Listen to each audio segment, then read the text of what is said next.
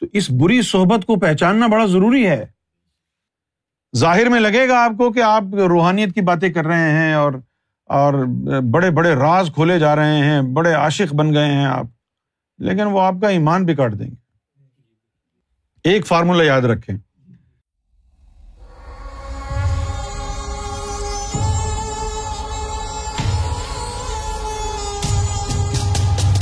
بری صحبت کا بڑا گہرا اثر ہوتا ہے۔ بری صحبت دو طرح کی ہوتی ہے، ایک تو یہ ہے کہ آدمی نفسانی کام کرتا ہو، غلط کاریوں میں پڑا ہو، برے برے کام کرتا ہو، یہ بھی بیڈ کمپنی ہے۔ آپ ان کے ساتھ بیٹھے ہیں، ان کی عادات اور اطوار آپ پکڑنا شروع ہو جائیں گے۔ اور دوسری بری صحبت کیا ہے؟ وہ ہے مذہبی اور روحانی لوگوں کی صحبت۔ اب آپ کو معلوم نہیں ہے کہ ان میں کون منافق ہے ازلی اور کون جو ہے اس میں زندیق ہے۔ اس صحبت کو پہچاننا بڑا مشکل ہے۔ پھر ایسے لوگوں کی صحبت میں بیٹھتا ہے آدمی تو روحانیت کے اور مذہب کے ان آتھینٹک، غیر مصدقہ، اپنی طرف سے گھڑی ہوئی باتیں آپ سیکھ جاتے ہیں۔ اس کمپنی میں ہوتا یہ ہے کہ جن روحانی اور مذہبی لوگوں کے ساتھ آپ بیٹھتے ہیں اور جو غلط غلط باتیں، غلط غلط جو مذہب کے اور روحانیت کے معنی ہیں، وہ غلط آپ کو بتاتے ہیں، تو شیطان پھر آپ کی مدد کرتا ہے۔ آپ کا نفس کہتا ہے ہاں یار یہ سچے لوگ ہیں، یہ راہ راست پر ہیں۔ نفس بھی آپ کا کہتا ہے، شیطان بھی کہتا ہے۔ اچھا، میرے ساتھ بھی ایک واقعہ ہوا۔ جب میں یہاں انگلینڈ آیا تو یہاں میں نے مشن شروع کیا۔ مانچسٹر میں ایک شخص تھا ظفر حسین کے نام سے، وہ بھی اس مشن سے متاثر ہوا، اس کو بھی ہم نے مشن ہی بتایا۔ سرکار تشریف لائے تو اس نے ذکر بھی لیا، اس نے بہت انٹرسٹ شو کیا اور وہ ساتھ لگ گیا، روزانہ اٹھنا بیٹھنا، اور چند دنوں میں وہ بہت قریب ہو گیا۔ یہیں پیدا ہوا تھا وہ، اس کے والدین آزاد کشمیر پاکستان سے بہت پہلے یہاں پر آ کے شفٹ ہو گئے تھے، اس کی پیدائش یہیں کی تھی، اور اس نے ایل ایل بی کیا ہوا تھا، وکالت کی وجہ سے انگریزی بھی اچھی بولتا تھا۔ بہت جلدی جو ہے وہ سب کے قریب ہو گیا۔ پھر ہماری جو پاکستانی قوم ہے اس کا یہ عالم ہے کہ وہ یہ دیکھتے ہیں کہ بھئی یہ تو انگلینڈ میں پیدا ہوا ہے، وہاں کا پلا بڑا ہوا ہے، تو بلا وجہ اس سے مروب ہو جاتے ہیں۔ دوسرا یہ ہوتا ہے کہ ایک آدمی جو بلند اور بانگ دعوے کرتا ہے اس کی باتوں سے بھی مروب ہو جاتے ہیں۔ تو تھوڑا ہی عرصہ گزرا تھا کہ پوری دنیا سے لوگ سرکار سے ملنے کے لیے آتے، تو آہستہ آہستہ کر کے بہت سارے لوگوں سے اس کی جان پہچان ہو گئی، اور جان پہچان ہو گئی تو لوگ اس کے ساتھ اٹھنے بیٹھنے لگے، اور وہ لوگوں کو ایسے کاموں میں لگاتا جس سے نفس خوش ہو۔ اب کوئی آسٹریلیا سے آیا، کوئی امریکہ سے آیا، کوئی کینیڈا سے آیا، کوئی کہیں سے آیا، کوئی کہیں سے آیا۔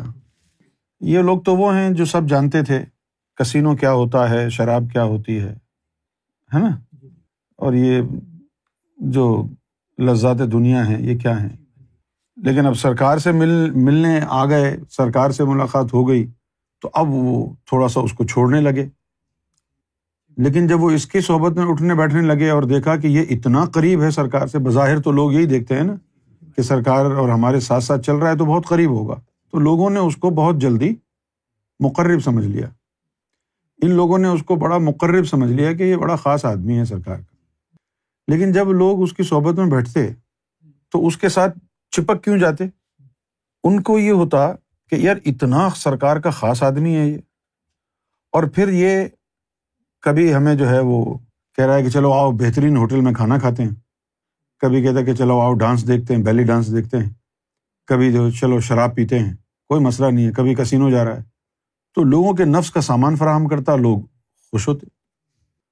اچھا، میرے ساتھ چیدہ چیدہ لوگ لگے ہوئے تھے، نہ میں کسی کو اس طرح کے کاموں میں لے کے جاتا تھا، نہ میرا اپنا انٹرسٹ تھا کہ میں لوگوں کو کسینو لے کے جاؤں یا غلط کاموں میں لگاؤں۔ میرے پاس کوئی آ کے بیٹھتا تھا تو میرا کام تو صرف یہ تھا کہ میں اس کو سرکار کی ذات کے بارے میں بتاؤں۔ اس لیے میرے ساتھ ایک دو آدمی تھے جن کو لذات دنیا میں مزہ آتا تھا، ان کو میرے ساتھ مزہ نہیں آتا تھا، کیونکہ میں اس طرح کی باتیں کرتا نہیں تھا کہ چلو جی کسینو چلتے ہیں، چلو جی ایک دو پیگ لگا لیتے ہیں، میں ایسی باتیں کرتا نہیں تھا۔ لیکن اس نے مشہور یہ کر رکھا تھا کہ یونس اور میں دونوں ایک ہی ہیں، اور پھر اس نے لوگوں کو یہ کہانی بھی سنا دی ایک اپنی طرف سے جھوٹی، کہ ایک بہت زبردست روح تھی، اللہ نے اس کو ایک جسم میں ڈالنا چاہا تو جسم نے منع کر دیا، پھر اللہ تعالیٰ نے اس روح کے دو حصے کر دیے اور دو جسموں میں ڈال دی، ایک کا نام یونس رکھ دیا، ایک کا نام ظفر رکھ دیا۔ اس طرح کی باتیں جو ہے مجھے تو پتہ بھی نہیں تھی، بعد میں مجھے پتہ چلی۔ تو وہ جو ہے جو خاص خاص لوگ نکل کے آتے ہیں سرکار سے پیار کرنے والے، وہ ان کے اوپر ہاتھ ڈالتا جن کے پاس پیسہ ویسا ہوتا۔ اب جن کو لگا لیا اپنے ساتھ، وہ پھر آہستہ آہستہ جو ہے پھر ان کو تنہائی میں بیٹھ سرکار کے ساتھ بیٹھتے تو خیالات چینج ہو جاتے، اس کے ساتھ جا کے بیٹھتے پھر خیالات چینج ہو جاتے، تو آہستہ آہستہ جو ہے وہ لوگ بدگمان ہوتے چلے گئے۔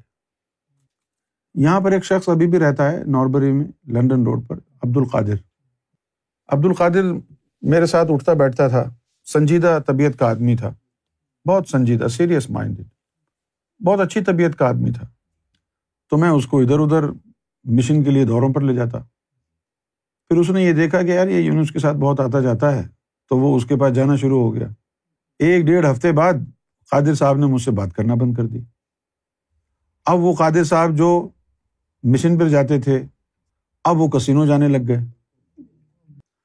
اچھا، اب یہ بیڈ کمپنی کی جو صورتحال میں آپ کو بتا رہا ہوں، سامنے سے جو لبادہ ہے وہ یہ ہے، یہ روحانی آدمی ہے، سرکار کا قریبی آدمی ہے، اور وہ حرکتیں کیا ہیں، حرکتیں ایسی تھیں کہ آپ کانوں کو ہاتھ لگاؤ۔ صرف برے کام نہیں تھے اس کے کہ کسینو چلے گئے، عورتوں کے پاس چلے گئے، جوا کھیل لیا، شراب پی لی، یہ سارے نفسانی کام ہیں۔ وہ بندہ ابلیسی کام بھی کرتا تھا۔ ابلیسی کام کیا کرتا تھا؟ سرکار کی ذات کے حوالے سے لوگوں کے عقیدے خراب کرتا تھا، اس طریقے سے گستاخی کرتا تھا کہ آپ کو گستاخی نہ لگے۔ شروع میں تو میں بڑا پریشان ہوا یہ دیکھ کے، لیکن ایک دن جو ہے سرکار نے مجھے منہ پر انگلی رکھ کر کے کہا کہ چپ رہو، خاموش رہو۔ پھر میں خاموش رہا۔ دبئی گیا، عمان گیا، امریکہ گیا، جہاں گیا اس نے مشن کا ملیا میٹ کر دیا۔ ایک بات یاد رکھو، سچا وہ ہے جس کو سرکار کی ذات اور مشن کا پاس ہے۔ اس بندے نے، ظفر حسین نے جس جس کو صحبت اپنی دی، وہ ایسا برباد ہوا نا روحانی طور پر، آج تک گمراہ ہے، آج تک۔ اور اس طرح کے ظفر حسین پاکستان انجمن سرفرشان اسلام میں نائنٹی نائن پرسینٹ لوگ ہیں، یہ تو ایک تھا یہاں پر۔ یہ ساری بیڈ کمپنی ہے جو بظاہر کہتے ہیں ہم مذہبی لوگ ہیں، روحانی لوگ ہیں، ہم سرکار کے عاشق ہیں، لیکن اندرون خانہ وہ ہر وہ چیز تمہارے دل سے نکال کے پھینک دیں گے جو تمہیں سرکار کے قریب لے جائے گی۔ اپنی پوجا کرائیں گے، مال کھینچیں گے، تمہاری جیبیں خالی کرائیں گے، تم کو غلط کاموں میں لگائیں گے، اور نفس بھی تمہارا خوش ہوگا، ہاں یہ سچا آدمی ہے، اور جو تمہیں حقیقت سمجھائے گا، رب کی طرف لے جائے گا، اس کے خلاف وسوسے ڈالے گا شیطان۔ بیڈ کمپنی جو ہے ہمارے ہمارے ارد گرد بہت ہے، اور ہم کو حقیقت یہ پتہ چلی ہے کہ رب کا بندہ وہ ہوتا ہے جو باطل دکھا کر بھی بندے کو رب سے ملا دے، اور ایک بندہ وہ ہوتا ہے جو حق دکھاتا ہے، حق بتاتا ہے، لیکن باطل سے ملا دیتا ہے۔ سچ بولنا بہت اچھی بات ہے، لیکن سچ بولنے کا وقت ہوتا ہے، پہلے لوگوں کو تیار کیا جاتا ہے سچ کے لیے، جب ذہنی طور پر وہ تیار ہو جائیں، قلبی طور پر تیار ہو جائیں، پھر حق بتایا نہیں جاتا، ان کے سینوں میں اتارا جاتا ہے۔ تو بیڈ کمپنی کو جاننا، پہچاننا یہ بڑا ضروری ہے، لیکن کون بتائے گا اور کس کی بات پہ تمہیں یقین آئے گا؟ اسی لیے کہا گیا ہے جو تمہارا گائیڈ ہو، جو تمہارا رہنما ہو، جو تمہارا رہبر ہو، وہ جو نصیحت کرتا ہے آنکھ بند کر کے اس کو مان لو اور اس کو سنو، تمہاری سمجھ میں نہیں آئے گا لیکن عمل کرو، جب آگے چلو گے کچھ عرصہ گزرے گا پھر دعائیں دو گے کہ اس نے ہم کو گمراہی سے بچایا تھا۔ لیکن ہمارے لوگوں میں عادت یہ ہے، ان کو ہنٹ دینا کہ یار فلاں بندے کے ساتھ زیادہ اٹھو بیٹھو مت، تو سوال کرتے ہیں کیوں، کیا وہ برا ہے؟ یار تم کو بولا ہے نہیں بیٹھو تو نہیں بیٹھو، نہیں ہم کو بتائیں نا۔ یہ طریقہ نہیں ہے ہدایت لینے کا، یہ غلط غلط ہے یہ۔ تو یہ بری صحبت کے بڑے گہرے اثرات ہیں، اور یہ مت سمجھو کہ یہ سرکار گوھر شاہی کے ماننے والوں کے ساتھ انوکھا کام ہوا ہے۔ محمد رسول اللہ کے ساتھ کیا ہوا، کتنے لوگ تھے۔ یہ جو مولوی باتیں کرتے ہیں نا، فلاں رضی اللہ تعالیٰ عنہ، یہ رضی اللہ تعالیٰ عنہ، یہ ساری کہانیاں ہیں۔ سرکار نے مجھے بتایا ہے کہ صرف ایک بندہ تھا محمد رسول اللہ کے ساتھ جو ان سے مخلص تھا، جو ان کا وفادار تھا، جو ان پر جان دینے والا تھا، اور اس ایک شخص کا نام علی ہے، باقی سب ایسے ہی تھے، صرف ایک شخص تھا۔ اب میں آپ کے سامنے حدیث کا ایک چھوٹا سا حصہ پیش کر رہا ہوں اور آپ سے میں پوچھوں گا خلاصہ بتائیے۔ نبی پاک صلی اللہ علیہ وسلم شدید بخار کی حالت میں ہیں، اور ظاہر ہے کہ یہ وہ وقت ہے کہ اس کے بعد آپ اس دنیا سے پردہ فرمانے والے ہیں، اور ایسی بخار کی حالت میں آپ صلی اللہ علیہ وسلم فرماتے ہیں کہ جاؤ کاغذ اور قلم لے آؤ تاکہ میں تم لوگوں کو کوئی نصیحت کر دوں۔ صحیح؟ اب جناب کیا ہوتا ہے، مجھے اب اس میں سے آپ سے سوال پوچھوں گا میں، آپ نے آج منافقت نہیں کرنی، سوال پوچھنا ہے مجھے۔ نبی کریم صلی اللہ علیہ وسلم نے فرمایا کہ کاغذ اور دوات لے آؤ تاکہ میں تمہیں کچھ نصیحت کر دوں۔ عمر بن خطاب تلوار لے کے کھڑے ہو جاتے ہیں، کہتے ہیں آپ کی نصیحت کی ضرورت نہیں ہے، دین مکمل ہو گیا ہے، قرآن اللہ کا کلام ہمارے لیے کافی ہے، اور آپ کے اوپر تو بخار کی وجہ سے ہی جان تاری ہے، نہ جانے کیا بول دیں آپ۔ تو پھر کیا ہوا؟ سب سے پہلے تو یہ مجھے بتائیں کہ جو شخص تلوار لے کے کھڑا ہوا اور محمد رسول اللہ کی بارگاہ میں یہ گستاخیاں کی کہ ہمیں آپ کی نصیحت کی ضرورت نہیں ہے، یہ سارے جو آج مولوی بیٹھے ہوئے ہیں، اگر یہ واقعی حرام کے نہیں ہیں، حلال کے ہیں، تو مجھے بتائیں کیا یہ اسلام ہے، کیا یہ مسلمانیت ہے کہ کوئی اپنے نبی کے لیے یہ الفاظ استعمال کرے کہ آپ پر ہیجان کی کیفیت طاری ہے، قرآن ہمارے لیے کافی ہے، آپ کی نصیحت کی ضرورت نہیں ہے، نہ جانے آپ کیا بول دیں۔ منافقت نہیں کرو، سچ بولو۔ اور اس کے بعد کیا ہوتا ہے، صحابہ کرام دو گروہ بن جاتے ہیں، ایک عمر بن خطاب کی حمایت میں کھڑا ہوتا ہے، دوسرا مخالفت میں۔ اب بتاؤ وہ کون لوگ تھے؟ وہ محمد رسول اللہ کے ماننے والے تھے۔ لڑائی کس بات پر شروع ہوئی؟ حضور کہہ رہے ہیں دوات اور قلم لے کے آؤ، عمر بن خطاب کہتا ہے ضرورت نہیں ہے، اور پھر آدھے صحابہ کرام کھڑے ہو کر عمر بن خطاب کے حق میں تلواریں نکال لیتے ہیں۔ یہ محمد کے ماننے والے ہیں صلی اللہ علیہ وسلم، یہ حضور کے ماننے والے تھے جو حضور کی بات کو رد کر رہے ہیں اور عمر کا دفاع کر رہے ہیں، یہ مسلمان تھے۔ آپ کے اہل سنت والجماعت والے تو بڑی عزت سے نام لیتے ہیں ان لوگوں کا، اور اس طرح کے لوگ جیسا میں نے ابھی آپ کو بتایا، محمد رسول اللہ کو کہنے والے۔ ارے ان مسلمانوں میں ایسے بھی لوگ تھے کہ حضور نبی پاک صلی اللہ علیہ وسلم مسجد میں بیٹھے ہوئے ہیں، مغرب کی نماز کا وقت ہو رہا ہے، آپ صحابہ کرام کے ساتھ بیٹھے ہوئے ہیں، تو ایک مسلمان اندر آیا اور حضور کو دیکھ کے کہتا ہے کہ یہ اپنے دوستوں کے ساتھ گپے لڑا رہے ہیں، نماز کا وقت نکلا جا رہا ہے، ان کو نماز کا بھی نماز کی پرواہ نہیں ہے محمد رسول اللہ کو، کیا آپ ان کو مسلمان کہیں گے؟ تو ایسے ہی تھے مسلمان ہمارے زیادہ تر، ساری بنی امیہ ایسے ہی مسلمان گزرے ہیں، آج ہندوستان پاکستان میں سارے ایسے ہی مسلمان بھرے ہوئے ہیں۔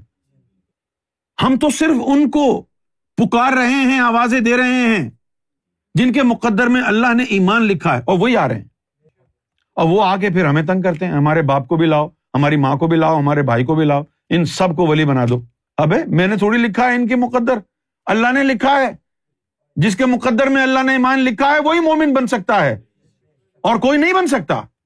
یہ مشن بھی سب کے لیے نہیں ہے، انہی کے لیے ہے جن کو اللہ تعالیٰ مومن بنانا چاہتا ہے، جس کو نہیں بنانا چاہتا اس کو کوئی نہیں بنا سکتا۔ اسی طرح یہاں بھرے ہوئے تھے، آپ نے دیکھا نہیں ہے کتنی ویب سائٹس بنی ہوئی ہیں سرکار کے نام سے، کوئی آل فیتھ اسپریچول موومنٹ، کوئی انجمن سرفروشان اسلام، کوئی فلاں صوفی انور علی، کوئی فلاں صوفی، کوئی فلاں صوفی، اور یہ سارے میرے خلاف، سارے میرے خلاف. اور میں کیا کر رہا ہوں؟ میں سرکار کی تعلیمات بیان کر رہا ہوں، میں اس مشن کی خدمت کر رہا ہوں، میں کوئی اپنی تعلیم تھوڑی پھیلا رہا ہوں. کوئی صحیح صحیح راستے پر ڈالنے والا کوئی ہوتا ہے. کون ہوگا وہ؟ جو من جانب حق ہوگا، جس کو حق نے بٹھایا ہوگا. یہ باتیں میں آج آپ کے سامنے اس لیے کر رہا ہوں کہ آپ کو پتہ چلے کہ بری صحبت کون کون سی ہوتی ہے. صرف ناچنے گانے والے، شراب پینے والے، کسینو جانے والے بری صحبت نہیں ہے. اس سے زیادہ بری صحبت وہ ہے کہ جو مذہب کے رنگ میں، روحانیت کی آڑ میں آپ کا دین اور ایمان تباہ کر دیں، آدھا سچ بتائیں، آپ کا عقیدہ بگاڑ دیں. سرکار نے جب میری ڈیوٹی لگائی تو مجھے کہا یہ بڑی خوبصورت بات ہے، اور سرکار کا کرم ہے کہ یہ جملہ سرکار نے کہا تو میرا دماغ چل پڑا. سرکار نے مجھے کہا کہ استاد، اب جس طرح ہم نے تم سے منوایا ہے اسی طرح تم دنیا سے منوانا. تو فوراً میں جو ہے گھوما دماغ میرا. میں نے کہا سرکار یہ کیسے ممکن ہے کہ جس طرح آپ نے مجھ سے منوایا میں کسے منواؤں گا لوگوں سے؟ بھائی آپ منوا سکتے ہیں لوگوں سے اپنی طرح، میں لوگوں سے اس طرح کیسے منواؤں گا جس طرح آپ نے منوایا ہے مجھ سے؟ تو سرکار نے فرمایا کہ تو آواز تو لگانا، ہم خود ہی منوائیں گے، تو صرف آواز لگانا. آپ یقین فرمائیں اگر میرے پاس باطنی نگاہ نہ ہوتی، میں سچ کہہ رہا ہوں، سرکار کو حاضر و ناظر جان کے کہہ رہا ہوں، اگر میرے پاس یہ باطنی فراست نہ ہوتی تو ایک دو تین چار پانچ جتنے لوگ یہاں اعلیٰ اعلیٰ درجے کے بیٹھے ہیں نا، یہ سب مجھے گمراہ کر دیتے. ان کی باتیں، ان کے خیالات، ان کی سوچ سب گمراہ کر دیتے. اگر میں ان سے کہتا کیا کروں تو ہر آدمی ایسے مشورے دیتا ہے کہ وہ مجھے دجالی بنا دے. میں نے تو صبح شام دیکھتا ہوں نا، کیونکہ ان کے نفوس جو ہے اور ان کی عقول جو ہیں، ان کے قلوب جو ہیں، ابھی اس سطح پر نہیں ہے جہاں پر یہ مشیر کہلائیں. مشیر کون ہوتا ہے؟ مشیر جو ہے انسان کا جو دل ہے. آپ نے حدیث سنی ہوگی نا، مومن اپنے قلب سے فتویٰ لیتا ہے. یہ حدیث کس کے لیے؟ مومن اپنے قلب سے فتویٰ لیتا ہے. چلو یہ ایک ہی حدیث لے جاؤ سارے عالموں کے پاس، اہل تشیعوں کے پاس لے جاؤ، سارے مومن ہیں، ان کو کہو جی اس کا مطلب سمجھا دیں. مومن اپنے قلب سے فتویٰ لیتا ہے. چلو آپ مومن ہیں؟ ہاں جی الحمدللہ میں مومن ہوں. چلیں آپ اس معاملے کے بارے میں اپنے قلب سے فتویٰ لے کے بتائیں. وہ کہے گا وہ کیسے لوں، یہی کہے گا نا. اچھا ان کو تو گولی مارو، تم ہو نا مومن، اپنے قلب سے فتویٰ لو، ذکر اللہ کرنا جائز ہے ناجائز ہے، آتا ہے لینا فتویٰ. تو پھر یہ کون سا مومن ہے جس کو حکم دیا گیا ہے اپنے قلب سے فتویٰ لو؟ یہ اشارہ ہے قلب شہید کے لیے، یہ اشارہ عام مومن کے لیے نہیں ہے، یہ اشارہ ہے قلب شہید کے لیے. سرکار گوھر شاہی نے فرمایا کہ دل کی دو حالتیں ہیں، یا تو وہ عابد ہوتا ہے اور جب تجلی پڑ جاتی ہے اور قلب شہید ہو جاتا ہے تو پھر وہ دل مشیر بن جاتا ہے. کیا بن جاتا ہے؟ مشیر بن جاتا ہے. پھر دل جب بھی کچھ بھی کہے چپ کر کے مان لے کہ تجلی کی زد میں آ کے نفس بھی مطمئن نہ ہو گیا، شر اس کا ختم ہو گیا اور قلب اللہ کے پاس حاضر شہید ہو گیا. یہ چیز اگر حاصل نہ ہو تو بندے کو ڈیوٹی پر نہیں بٹھا سکتے. کسی کی بھی باتوں میں آ جائے گا، کچھ بھی بول دے گا، چار آدمیوں کو بٹھا کر کے مشورے کرے گا، وہ اس کو جہنمی بنا دیں گے. وہ جو ایک بندے کو چنتا ہے، اس کو بٹھاتا ہے، تو اس کے پاس ایسے آلات اور ایسی طاقت اور اختیارات دیتا ہے کہ نہ وہ کسی کے اثر میں آئے، نہ وہ کسی کے مشوروں کو مانے، صرف وہ کرے جو اس کا دل کہے، جو اس کا قلب اس کو مشاورت دے، کیونکہ اس کا قلب سرکار کی دو انگلیوں کے بیچ میں ہے. یہ نائنٹین نائنٹی فائیو کا واقعہ ہے، سمر کا سیزن تھا. مانچسٹر میں رہتے تھے نائنٹین نائنٹی فائیو میں، تو اچانک جو ہے میرے حلق سے سرکار کی آواز آنے لگی، میں بول رہا بولوں تو سرکار کی آواز، فو پوری سرکار کی آواز، میں تو گھبرا گیا، مجھے معلوم تھا میں نقل نہیں کر رہا، میں تو گھبرا گیا کہ یہ ہو کیا رہا ہے، میں نے سرکار کو فون کیا تو سرکار بہت مسکرائے، فرمایا ہم تمہارے دل میں رہتے، اور پھر اس کے بعد سرکار نے یہ جملہ فرمایا کہ ہم تمہارے دل میں رہتے ہیں تاکہ تم کبھی گمراہ نہ ہو سکو۔ مجھے سرکار نے یہ فرمایا کہ تم کبھی گمراہ نہیں ہو سکتے، اس لیے مجھے یہ گارنٹی ہو گئی کہ میرے پاس اٹھنے بیٹھنے والوں کی گارنٹی ہو جائے گی اگر وہ ایسا کریں گے جیسا میں کر رہا ہوں، اگر وہ میرے نقش قدم پر چلیں گے تو کبھی گمراہ نہیں ہوں گے۔ لیکن آپ مجھے بتائیں، میرا آپ سے ایک سوال ہے، کون میرے نقش قدم پر چل رہا ہے؟ چند ایک ہیں، جیسا کہ مرتضیٰ ہے، میں بڑے ہی سکون قلب کے ساتھ کہہ سکتا ہوں کہ یہ جو بندہ ہے مرتضیٰ، یہ میرے نقش قدم پر چل رہا ہے۔ تو اس بری صحبت کو پہچاننا بڑا ضروری ہے۔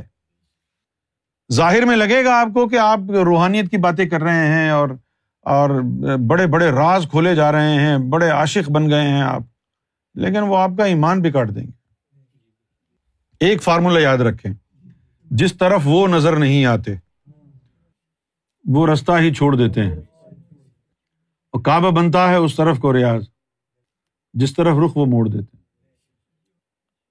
اگر کسی کے پاس بیٹھو اور وہ تمہارا رخ سرکار کی طرف موڑ رہا ہو تو وہ صحبت مبارک ہے، اور اگر کسی کی صحبت میں بیٹھ کے سرکار کو بھول رہے ہو اور دنیا کی طرف جا رہے ہو تو پھر وہ شیطان کی صحبت ہے، جدا ہو جاؤ۔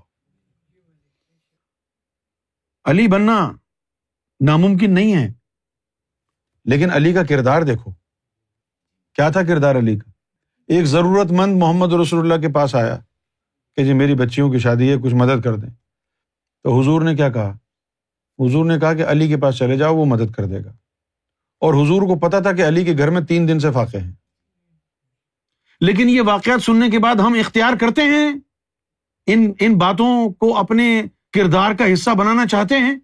ابھی ابھی یہ ابھی ابھی یہ واقعہ سن کے آپ جائیں گے، اور پھر میں کہوں گا یار کچھ مہمان آ رہے ہیں، سلیم بھائی یار ایک مہینے اپنے ساتھ رکھ لینا، نہیں یار وہ تو مسئلہ ہو جائے گا، ابھی تو یہ واقعہ سنا تھا تم نے۔ تو پھر کیا ملے گا رب سے؟ اختیار کرنی پڑے گی روحانیت۔ یہ واقعات سنائے اس لیے نہیں جاتے کہ آپ سنیں سبحان اللہ کہہ کے بھول جائیں، ان کو اپنانا پڑتا ہے۔